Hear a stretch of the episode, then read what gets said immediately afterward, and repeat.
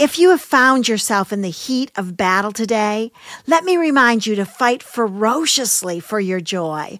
Of all the things in life that you can fight for, nothing is more important than fighting for and then maintaining your joy.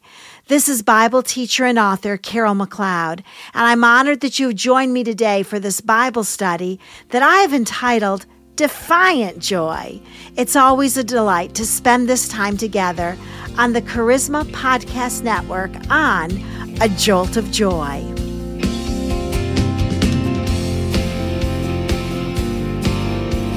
If you want to be a healthy person emotionally, sometimes you're going to find yourself smack dab in the middle of a battle.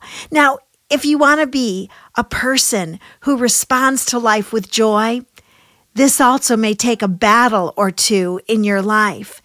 And we discover how to dress for battle by studying Ephesians chapter 6. Because if you were going to the mall, you'd dress a certain way, wouldn't you? If you were going to work out in the garden, you'd dress in a different way. If you were going to the gym, you would dress in a different way entirely. Or how about if you were going to a four star restaurant? Now that would take an incredible amount of getting ready for. Well, getting ready for battle is no different. There are some pieces of clothing clothing that you must put on if you want to fight well and fight strong. If you want to hang on to your joy and maintain a position of living a healthy emotional life, then you have to dress for battle. And we discover how to dress for battle by listening to the words of Paul and the Holy Spirit as found in Ephesians chapter 6. Let's begin our study today with verse 15. And having shod your feet with the preparation of the gospel of peace. You know, a Roman soldier knew the value of good, sturdy sandals. A Roman soldier wore sandals for protection from the elements, from injury, and these sandals that a Roman soldier would put on would also enable them to move ahead quickly when they were being attacked. Now, let me describe the sandals to you that a Roman soldier would wear. Protruding from the sole of the shoe were iron hobnails. These hobnails would give the soldier extra grip and would give the sandals a longer life because these sandals took some mighty hard wearing. They went uphill and downhill. They went across fields, across deserts, across riverbeds. And so these sandals had to be sturdy and the hobnails protruding from the bottom gave them extra strength. Now, if a soldier were to take off one of these sandals, it could be used as a weapon of warfare because he could use the hobnails in hand to hand combat, in fighting with a ferocious enemy. You know, when I study about these sandals that a Roman soldier used to wear, it's almost an oxymoron to me because Paul and the Holy Spirit say to shod your feet with the preparation of the gospel of peace. What does the gospel of peace have to do with fighting our battles? What an irony that the weapon of warfare in the heavenlies is the gospel of peace on earth. You know, the gospel will enable you to move ahead in life. The gospel will give you sure footing in a mountainous and a desert world. Now, the gospel of peace does double duty as it applies to the footwear that you're going to wear in battle. It helps you go places that you could not go on your own. And the gospel of peace is going to help you fight off a fearsome enemy in life. So, my friends, be ready at any moment to take out the gospel of peace. Use it as a weapon of warfare. It will help you go places you could never go on your own. And use it not to fight against people, but to fight against the enemy. Satan himself. I love Proverbs 12:20 that tells us, "Counselors of peace have joy. And the gospel of peace is going to bring a joy into your life that's inexpressible. So make sure that you've got on the proper footwear for battle, the gospel of peace. Ephesians 6 16. In addition to all, Take up the shield of faith, with which you will be able to extinguish all the flaming arrows of the evil one. So the shield of faith was oval. It was leather or canvas stretched over a wooden frame, and then it was treated with first century flame retardant. Um, now, an enemy tactic in coming against the Roman army was that an enemy would often throw flaming arrows toward the enemy forces that they were fighting. These flaming arrows were bits of cloth wrapped in pitch or tar. The enemy would set them on flame and then send them spiraling through the air. These flaming arrows were more than a nuisance. They created much harm. They caused many armies to retreat in fear or in agony until the development of the shield. The shield protected the Roman armies, especially those shields that were covered with a flame retardant material. Now, your enemy is throwing fiery darts left and right at you. They're a nuisance. They might cause much harm in your life. You might even be tempted to retreat unless you're using the shield of faith. What are some of the fiery darts that we experience as we go through life? Well, there's people's arrow tongues. Isn't that the truth? That people's tongues can do a lot of damage in our lives. Impurity that comes into our life, things that you watch, things that you read, things that you listen to. Those pieces of impurity are fiery darts of the enemy that are tempting to get you to think the wrong way act the wrong way.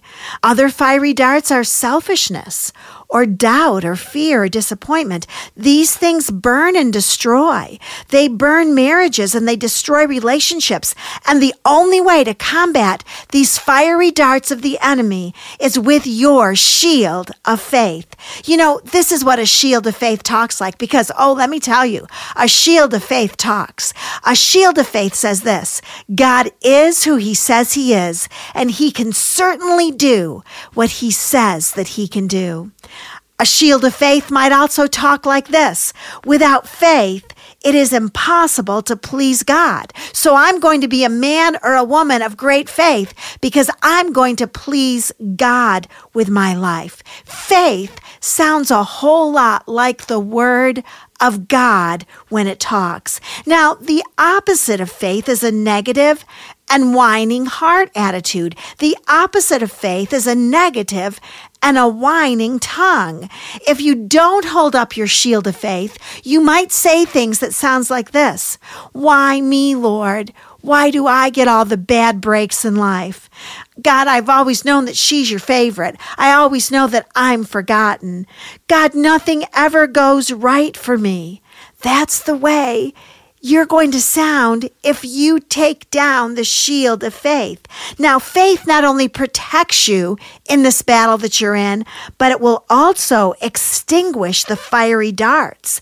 That your shield of faith, which is the word of God, puts out the fiery darts. They will have absolutely no power in your life. And did you know that faith is well able to deliver joy into your life?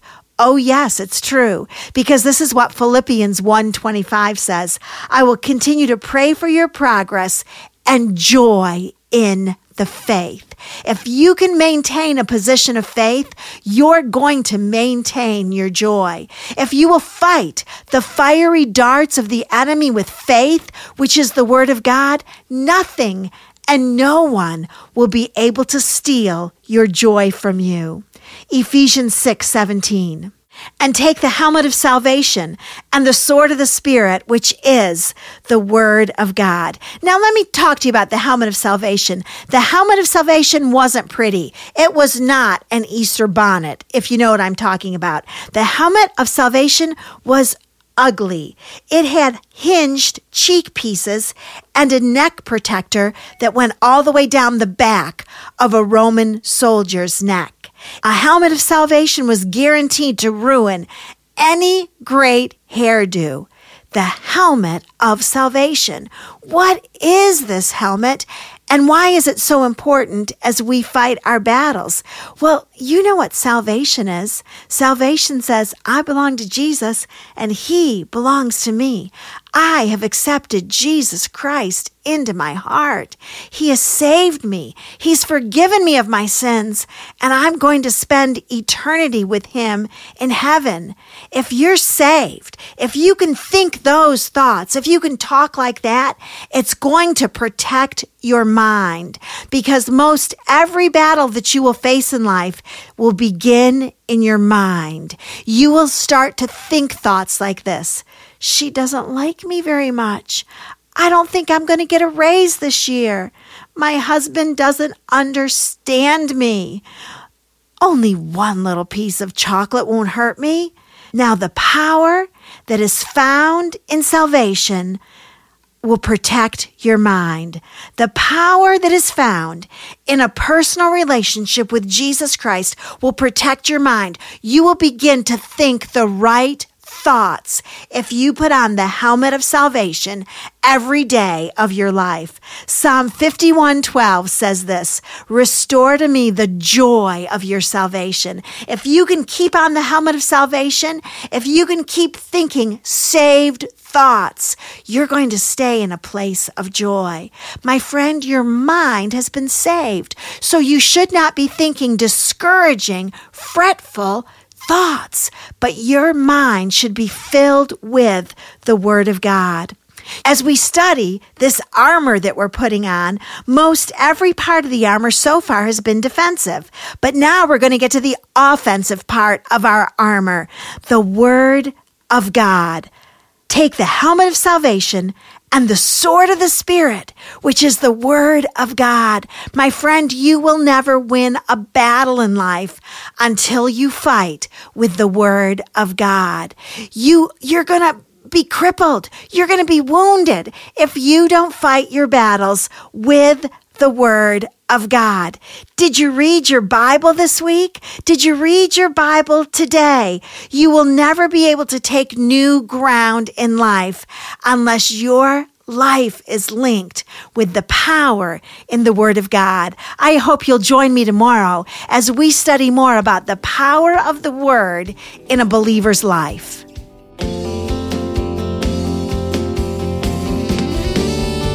Thank you for joining me today on A Jolt of Joy. If you've enjoyed this podcast, I'd like to encourage you to visit my website at www.justjoyministries.com. It is my passion to help people live an abundant life through the power and principles found only in the Word of God. You can contact me at carol at justjoyministries.com. And as always, know that I am praying for you today.